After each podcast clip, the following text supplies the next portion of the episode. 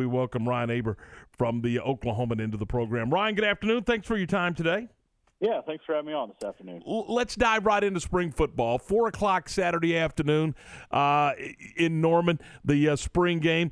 What, what are some of the expectations? What what are fans and, and, and what what are coaches going to be looking for in this spring contest? Well, I think the biggest thing when you look at a, a spring football game is the, the skill position players, and certainly they're looking for uh, improvement from what we saw out of Spencer Rattler last year. Although he had a very good uh, freshman year, there were still some shaky moments, especially early in the season, and uh, they're looking for consistency out of him. And then uh, also, I think a couple of, players who opted out last year, people are really fired up and, and curious to see where those guys stand. Uh, Jalen Redmond on the defensive line, which we get a little bit uh, less of an idea of where he is. And then running back Kennedy Brooks, who was fantastic for OU uh, for a couple of years before opting out last year and uh, he's going to have to carry a pretty significant load in 2021. Let, us start at the quarterback spot with the Rattler. Uh, Rattler th- over 3,000 yards, 28 touchdowns. What is uh, what is the coaching staff looking for specifically as far as his improvement?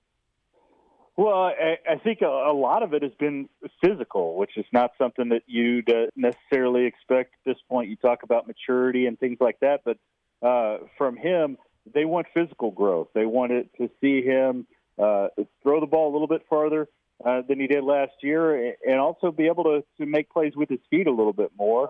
Uh, I think that was a little bit of a disappointment. If you could say anything was a disappointment from Spencer Rattler a year ago, was how little he was able to to do uh, running the football, and they uh, they want bigger things there. So we'll start to get an idea of that. Obviously, still be a long way away from uh, any definitive answers uh, on those things, but uh, the, the early reports right now through spring have been pretty good. The Tennessee transfer, Eric Gray, uh, has his role started to kind of be developed in spring, or, or, is that something that will be an ongoing fluid type situation? Yeah, I, I think there's a there's there's been a lot of development there as far as uh, how they're going to use him, uh, things like that. To to me, when you think about Kennedy Brooks and Eric Gray, it looks a whole lot like, and neither one of these guys I don't think is uh, at the level uh, of these guys I'm about to mention, but it, it seems like a lot like Samaje Perine and Joe Mixon with their skill sets, in that uh, Kennedy Brooks and Samaje Perine are similar with the the power uh, that they bring uh, to the running back spot, and then Eric Gray and Joe Mixon with the versatility and ability to catch the ball in the backfield, be used in the slot, things like that that is what they would they envision Eric Gray's role being. You know, we'll see if that uh, that comes to fruition. But uh, certainly, uh, Demarco Murray, I know, is excited uh, to have that tool to work with after getting Eric Gray. Talking with Ryan Aber from the Oklahoman. Ryan, uh, the Oklahoma defense looked really good last season. How have they progressed so far, and what are your thoughts on this unit uh, during the spring? Well, I think the biggest thing that I look for on that defensive line is how that, that secondary comes together. And They've been without uh, one of their, their starting safeties, Pat Fields, for most of the spring, but I, I think that's given them uh, a little bit more of an opportunity to get a look at, at some young guys and, and guys that we haven't seen a whole lot of to this point. And uh, I know that they're they're really excited about what they've got over there. Uh, there's a lot of talent and uh, more depth than they've had. But the question, you know, who, are those uh, top flight guys going to be, especially at the cornerback spot? where they've got to do some replacing after uh, uh, Tre Norwood's uh, Tre Norwood's departure uh, from from last year, and then also uh, Brendan Radley Hiles at the the nickelback spot. Uh, so it, it's all about figuring out which one of those young guys or, or which few of those young guys are going to step forward. And then on the defensive line, I think you look at the the versatility that this group has. It's a whole lot different from uh, anything that we've seen uh, in the last uh, quite a long while with Isaiah Thomas, especially his ability we saw last year to go inside to outside and, and back uh, again. And then Jalen Redmond, who's done the same thing, has had a lot of injury issues and then uh, uh, opted out last year uh, due to some of those things. Uh, you know, that those are so going to be some of the keys for just how good uh, this Alex Grinch defense can be in year three. JUCO transfer Isaiah Coe. T- tell us a little bit about him and how he's progressed on that defensive front.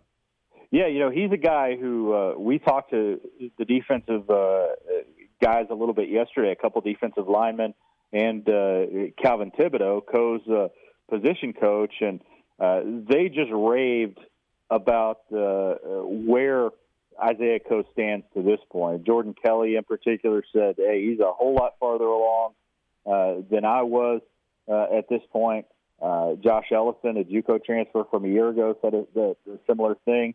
Uh, those guys are really fired up about what Isaiah Coe is going to bring, and I think he's been a little bit overlooked uh, among a lot of OU fans coming into this year, just because you know those JUCO guys, unless you're a, a big time guy like Perrion Winfrey, who was the number one uh, JUCO guy in the class, sometimes can get overlooked a bit. But uh, uh, he's a guy who no doubt fits in their rotation right now, and, and I think it's going to be difficult to figure out who's going to play uh, not only from game to game, but from uh, uh, series to series, just because they've got so many guys who are uh, capable of uh, contributing up front. Ryan, it looks like Mikey Henderson's going to stick with the running backs this season. How do you see him transitioning into this role full time? Yeah, it'll be interesting to see how he fits in, especially with Eric Gray, with some of those things that uh, uh, I just said about him. That uh, you know, that's sort of what Mikey Henderson uh, did for them uh, last year in some ways. Uh, obviously, didn't have a quite the expanded role that I think Eric Gray will have, but I think there's definitely going to be a role for Mikey Henderson. He allows them to do so much with where they can get a uh, line him up. You know, uh, Eric Gray, they can line him up in the slot and be okay. Well, uh, you know, Mikey Anderson's the guy who can line up in that tight end fullback spot with another running back on the field and still be a threat to to make plays himself. So uh, I think he's he he and Jeremiah Hall to me are, are two of the keys to this the offense this year, uh, just because they can do so many different things that allow uh, Lincoln Riley uh, to show so many different looks out of the same personnel group. I know it's early. Trust me, I know it's early. But do you think that this is the Sooners' best opportunity to make a run at the national championship since we've gone to the CFP? You know, I, I really do. I, I think it goes back to what I was talking about about the defensive line because – uh, you know, their offense has clearly been good enough to win a CFP game and win a championship uh, since Lincoln Riley arrived in 2015. But their defense hasn't uh, lived up to that, and a, a big part of that has been their defensive line, especially their defensive line depth. That they haven't been able to hang in there for the entirety of a game with a team like Alabama, Ohio State, Clemson. And I think they're finally to the point where uh, you can see them having a chance to do that. Does that mean they'll do it? Uh, certainly not.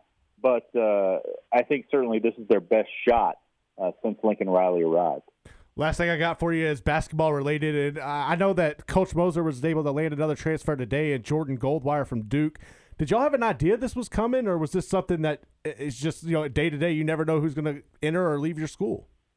Yeah, you know the the the uh, Jordan Goldwire one. Uh, not going to say it came came completely out of nowhere, but was a little bit of a surprise at least a, a little bit different than the Tanner Groves and Jacob Groves from uh, Eastern Washington, just because uh, Porter Moser, uh, from the people I've talked to and things like that, made a uh, concerted effort to add size and add interior strength to this this roster, which was sorely lacking it, especially with Brady Manek transferring to North Carolina.